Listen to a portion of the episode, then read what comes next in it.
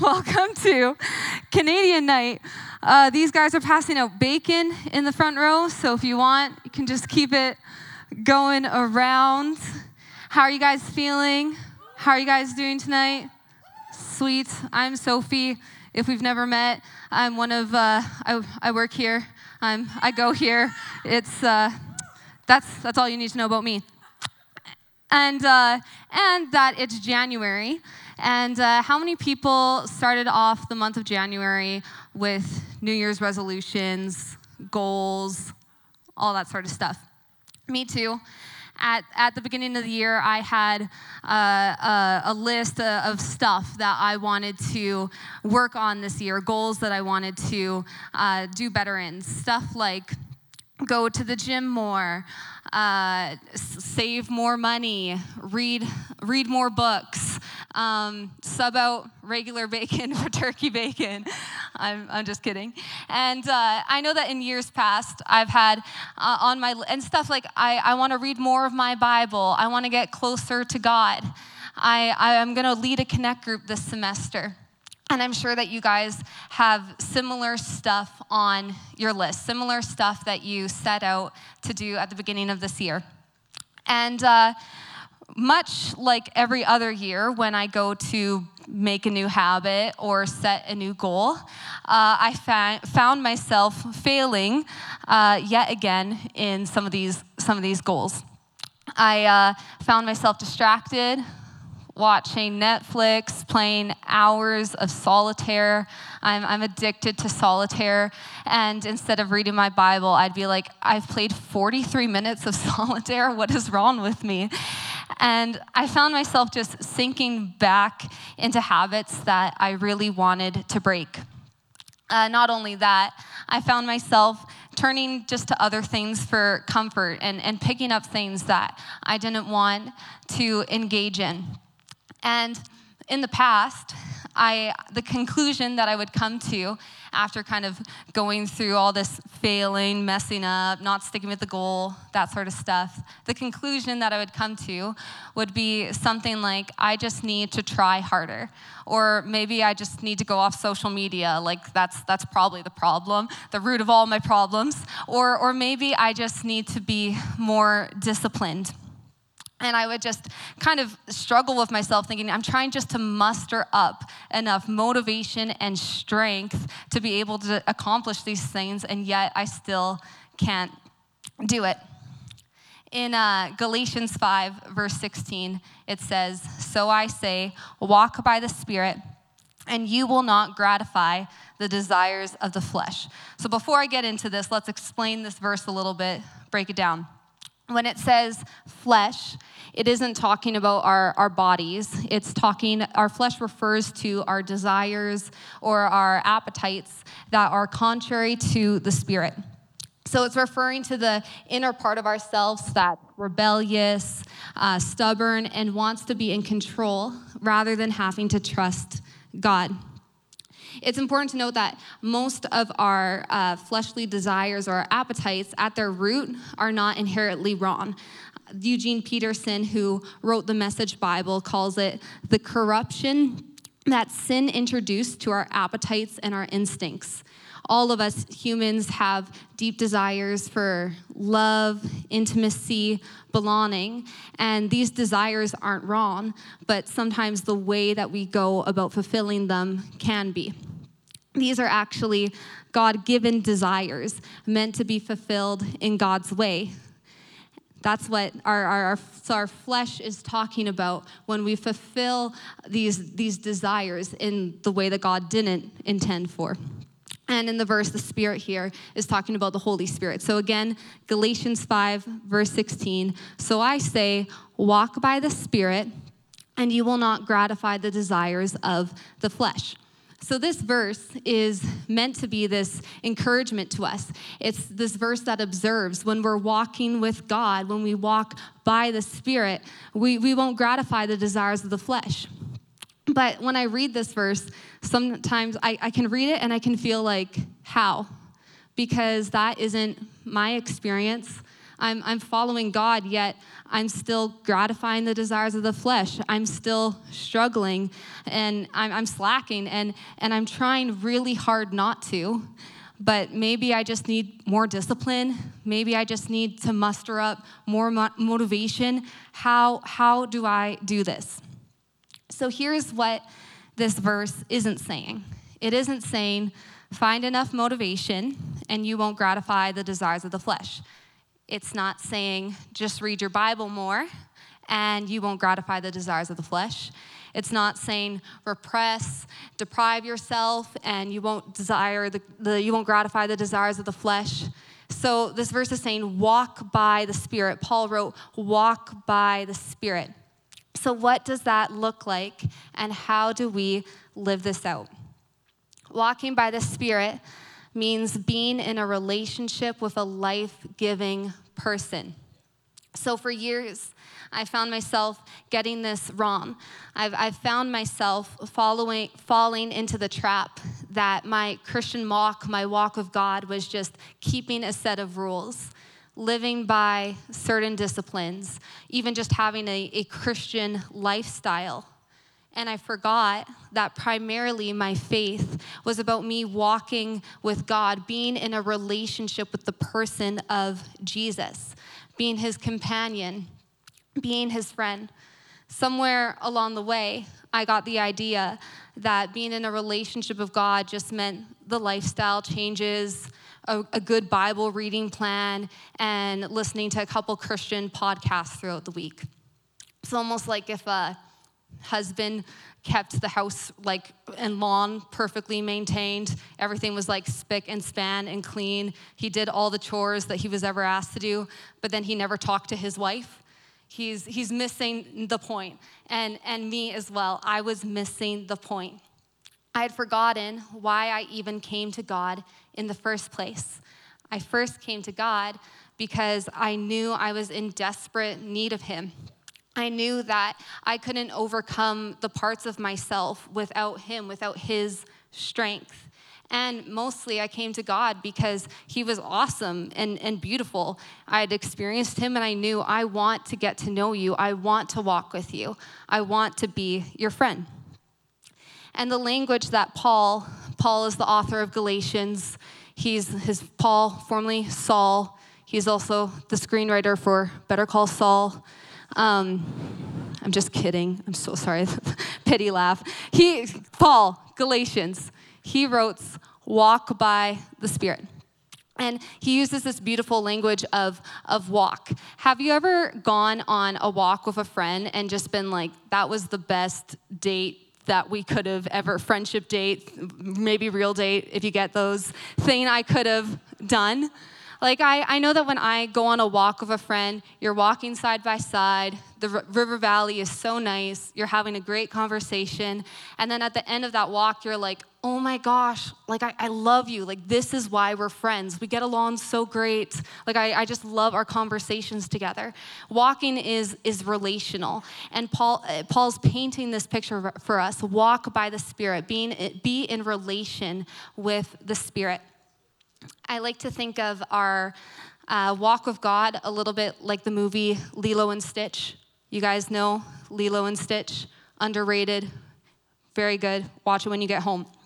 Lilo is is the girl, and uh, Stitch is is the alien. He's like the aggressive, uh, destructive alien experiment that comes to Earth. And Stitch is almost, this is an imperfect illustration, by the way. I'm using fictional characters to describe God, but Stitch and us.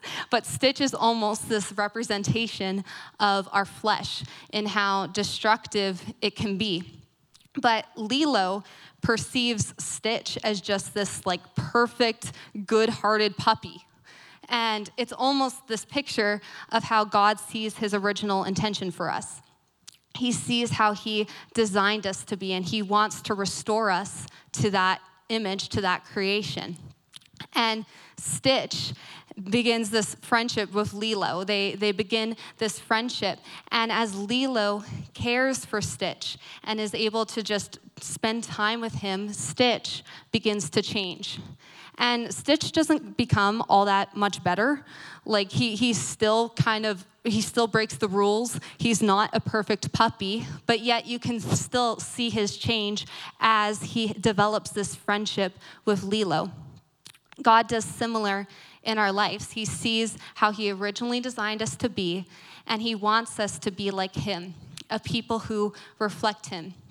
We were originally created to be in perfect union with God.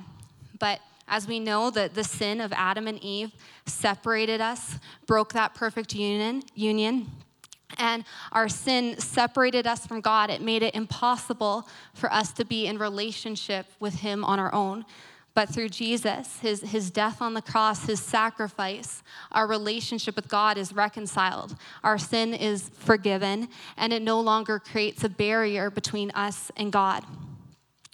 In our own strength, becoming like God is, is not attainable. We can't do it.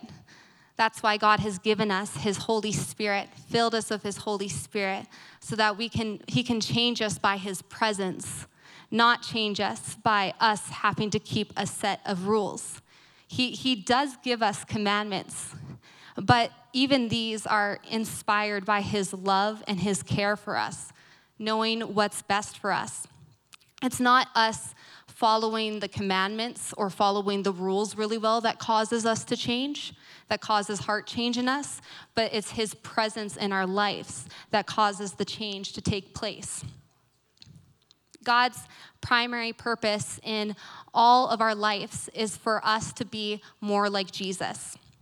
And God's way to make us like Jesus is to fill us with His Holy Spirit, to give us His, his presence. And we also have a responsibility to, to partner with God in this. God gives us His presence, He fills us with His Holy Spirit. God empowers us, but we also have to surrender we have to allow Him to have His way in our lives. We have free will, so we also have to choose to allow God to do this work in us.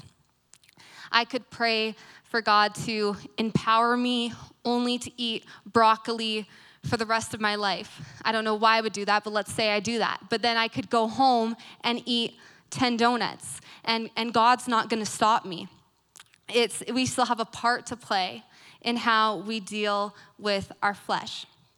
So, Galatians 5 24 says, Those who belong to Christ Jesus have crucified the flesh with its passions and desires. So, Paul uses the word crucified here to describe our relationship with the flesh. Crucifixion is a, a slow process, a slow death. It would take people days to die by, by crucifixion. It wasn't quick or, or easy. And we also are in the process of dying to our flesh. There's no quick fix for this thing. We can't like ramen noodle ourselves and, and, and fix ourselves. It's a, our flesh issues. They, if you haven't, if you don't know I'm referring to, just search ramen noodles can fix anything. They're the new duct tape. Anyways, there's no quick fix for our flesh issues. They take time.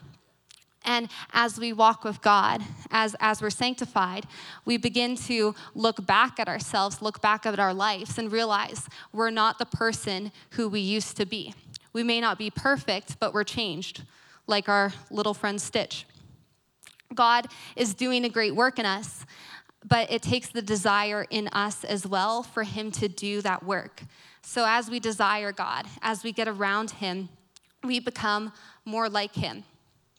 We can, we can have an attitude that I, we don't want to follow out our flesh, I, I, I want to follow God, but we will always continue to walk in the flesh if we have disordered desires. So we have to reorientate our, our desires. God, God goes where He's wanted. So we have to want God, desire Him, and reorientate how our desires are being met if, if we want to partner with God and how He's trying to change us. So our job is to, is to desire to be fulfilled God's way. Crucifixion, well, it was also slow, it was intentional. When someone was being crucified, uh, they were being intentionally killed in just about every way possible. I think you die by suffocation, but you also die from bleeding out and like a hundred other gross reasons. It was really intentional how they were being killed. And we have to have a similar approach in dealing with the desires and, and the sin that causes, that leads us away from God's best in our life. We have to have an intentional approach to it. We have to have just this heart that I don't want anything that would lead me away from God. I don't want anything that would drive me away from His presence. It's not that God leaves us, but it's that we can leave Him. So don't minimize the desires, the, the things that are leading you away from God. The Bible says it this way it says, Don't be deceived. A man reaps what he sows. And, and Paul talks about in 1 Corinthians that he died daily. He was talking about the daily decision that he made to die to his flesh, to continue to intentionally put those things down and put his focus back onto serving and, and being in relationship with God. I found for my myself that just trying to like put to death my flesh, just trying to like stop habits, uh, doesn't really work. And I found that it's, it's because it's not about suppressing these desires, it's about expressing them in the right way. So, our flesh and, and our bad habits are usually fulfilling some sort of legitimate need in our lives. So, we have to replace our, our, our wrong ways, our, our bad habits, our ways of fulfilling those desires with, with the right thing to fulfill it with the same need. I, uh, I know someone who, when they were um, tempted to watch tempted to watch porn that they instead of saying i'm just going to quit quit watching that they said okay every time that i'm tempted every time that i think about watching i'm just going to decide to go upstairs and have a conversation with my mom instead. And they realized i'm, I'm tempted with this desire but what i'm really wanting is just closeness I just I just want human connection or I'm just I'm just hungry. I'm just I'm just tired. They they realized that instead of just saying I need to stop watching that they needed to meet the desire in a healthy way. I'll, I'll put it another way. If you're simply just trying to avoid the candy dish, uh, you'll fall back into the same habit when you can't resist the hunger anymore. But if you replace it with something else sweet that fulfills the desire in a healthy way, you'll be more successful. Sub it in for raisins, or, or that was the most terrible example I could have used. Raisins. I hate raisins. Just kidding. All right, where was I? Replace your desire with God's way to have it fulfilled. The right disciplines will say no to things for you. The right disciplines can close the door on temptation on your behalf. And the right disciplines can make decisions for you without consulting your feelings. So we have to embrace disciplines, disciplines that intentionally realign our desires to be fulfilled God's way. We have to embrace disciplines, spiritual disciplines, things like reading our Bibles, we, we don't just read our Bibles so that we'll be really good at reading or that we'll know a lot of scripture. We're reading so that we can enjoy God. We're reading to know Him more and wanting to be changed by His words. When we know what God promises to us when we're facing temptation, it empowers us. When we know verses, have verses in our hearts like, no temptation has come upon me that God has not made a way of, an, way of escape. Or verses like, Sin shall not be a master over me. I'm not under the law, but I'm under grace. Or a verse like, Submit yourself to God, resist the devil, and he will flee from you. These verses empower us, knowing what God says, how he helps us in temptation in those moments of weakness. The Bible gives us so much promises, instruction, and encouragement for our daily lives. The Bible shows us where we're at in life. In the best way, I found that the Bible just exposes me, that there's no other book that has seen me so accurately. I just see my problems on its pages and find hope that I can become a new person. But as I read it, I have to remember uh, who the Bible is about. Sometimes I find that I look for more reflections about myself in the Bible than I look for God. And what happens is I start just trying to become the best version of Sophie, almost using the Bible as some like Christian self help, rather than trying to enjoy God, know Him more, and see how He wants to change me to become more like Him. The purpose of Scripture is to reveal God to us. The Bible is, is God's story first, and then His story provides context for understanding my own. Our Bible reading isn't just for heightened self awareness, but to grow in our relationship with God, to know His words, know His voice, know what He desires from us, and be changed by who He is. So, reading our Bible is just one discipline that we can embrace, one discipline that helps us realign what we really desire in, in a healthy way. Another would be coming to church. The church was created by God to help us live out our Christian lives. And often I think that we don't make a habit of coming to church because we have a wrong belief about what the purpose of church is. There's a statement that goes, uh, You don't have to go to church to be a Christian, or we don't go to church, we are the church. And at face value, it seems true and it's, it's probably well intended, but I think that it's more damaging and self asserting than we realize. You don't have to go to church to be a Christian, but actually, there's nothing you could do to make yourself a Christian. Your identity as a Christian is a gift given to you by God. God, God gave salvation to you as a gift. You can't earn anything to become a Christian. We gather together each week because by God's grace we are Christian. Thank goodness. And, and the church is the establishment that God has set up for his people. Hebrews tells us don't neglect meeting together, but encourage each other, spur one another on. And Jesus talks about, he, he describes the church as his bride. That's how much he loves it. He says, I'm, I'm so committed to this thing, it's, it's, it's my bride. And we're called to be an active member in it. We're called to be a part in the body, the body of Christ.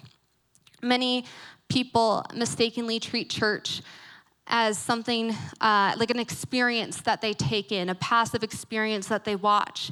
And church is something done by the worship team or the pastor that they put on church and we watch. But when we gather together, we're a congregation, we're not an audience the Bible calls every believer a priest. It says, You're a royal nation, a holy nation, a royal priesthood. Every believer is a priest, every believer is an ambassador of Christ. So, whether you're a pastor or if you're a server, the Bible says you're a priest. That means that wherever you go, you are serving God and representing Him. And we serve God as a priest by our worship to Him and how we take care of others. When we come to church, we have a responsibility to bring our worship as a priest, to bring our worship to God and to care for the people around us, to care for the people in our church, to be the people like how Hebrews describes, to encourage one another, to spur one another on. So, those are just two of, of many spiritual disciplines. But I want to encourage you to, to embrace a discipline fully commit yourself to it to help realign a, a, desire that wherever the, the way that you might be meeting a desire in your life that you would find a discipline to partner with god in having that discipline met in god's way. So allow for god to be the one who fulfills your desires. Like i said right disciplines say no to things for you the right disciplines can close the door on temptation, and the right disciplines can make decisions for you without consulting your feelings. Our disciplines help us keep our pace as we walk with God. They help us not to get thrown off course or sidetracked or, or, or weighed down. They keep us in step with God, keep us in His presence because we can get sidetracked. God, God is consistent, but I know that for myself, I can wander. But my disciplines help keep me in relationship with God, help me focused on His face. They don't change me, they don't make me a better Christian. Being in the presence of God does that, but my disciplines sure help. As I was um, talking about the flesh, talking about areas of our life, areas of, of, of weakness, things that we need to put to death, there might have been something for you that came to mind. Me too. And I'll reiterate to the start of my message where I say, walking by the Spirit means being in a relationship with a life giving person. Matthew 22, 37 says, You shall love the Lord your God with all of your heart, all of your soul, all of your mind, and all of your strength. This is the first and greatest commandment. This, this is the desire that I know I want to have, just, I want to have grow in my life. That I would just continue to love God with everything that I have, and that I would put to death anything that leads me away from Him, anything that takes my desire off of Him. And we'll always be imperfect at loving God, but we can be persistent and decide that I'm not gonna quit and I'm gonna not, I'm gonna continue to pursue God when I realize that I've lost my way. I'm not gonna get discouraged and say, well, I've gone too far or I'm, I'm, I'm messed, too messed up or I've tried this before. But that I would continue to just put my focus back on God, get myself back focused on God, and allow Him to fulfill my desires the way that He intended. That I would meet Him where He's already at, which is pursuing me, loving me, and that I would turn towards Him and decide I'm also gonna love you with all of my heart, all of my soul, all of my mind. And perhaps the encouragement that you need tonight is to just come back to God. Perhaps your decisions have uh, caused you to feel like you needed to hide from God rather than turn towards Him. And I'll say it again, just like how Stitch was imperfect, uh, but he was changed by his friendship with Lilo. We're also imperfect, but we're changed forever because of the gift that God has given us of salvation. We are children of God who have been forgiven, and you've been forgiven of your past mistakes and the mistakes that you're going to make in the future. Forgiven. So we have to recommit ourselves to Him and not take advantage of this grace that He's given us. He's really the world's best friend. There's no other friend I know who I could mess up continually with them as much as I do with God and then be like, it's okay. Come back to me. Like, I, I want you. I love you. I want to know you. And I want to restore you. He's the world's greatest friend. So I don't want to treat his friendship with any contempt or take advantage of just his grace towards me. But I want to be someone who turns back, realizing you gave all for me. That he loves me with all of his soul, all of his mind, that, that, that same approach. And I just want to try my best, even though I'll be imperfect, to pour that back out towards him. And I want to encourage you that God is our helper. That as we embrace disciplines, it's not to attain to perfection, it's not to please God, but it's for our own good. So let's pray together. God, we want to walk with you and we want to be in relationship with you. We desire just to be captivated by you, and I pray that we would desire you like never before. Help us just to build disciplines in our life and be intentional about getting ourselves in your presence. Thank you for your consistency. Thank you that your presence never leaves us. And help us to posture ourselves to be close to you, to get to know you. God, we just say, forgive us. for ways that we may have gone about fulfilling desires in the wrong way. And God, we just ask you, would you fulfill us? Would you satisfy us in the way that you intended? God, just thank you that you create a place for our soul that is so perfect and so complete that nowhere else could ever satisfy how perfectly you do. Thank you that what you have to offer is life and life to the fullest. God, help us not to forget how good you are. Help us not to forget how full of joy you are. And we run to you. We come to you, God. Help us to love you the way that you love us. God, have your way in us. Change us and make us more like you. In Jesus' name, amen. Amen.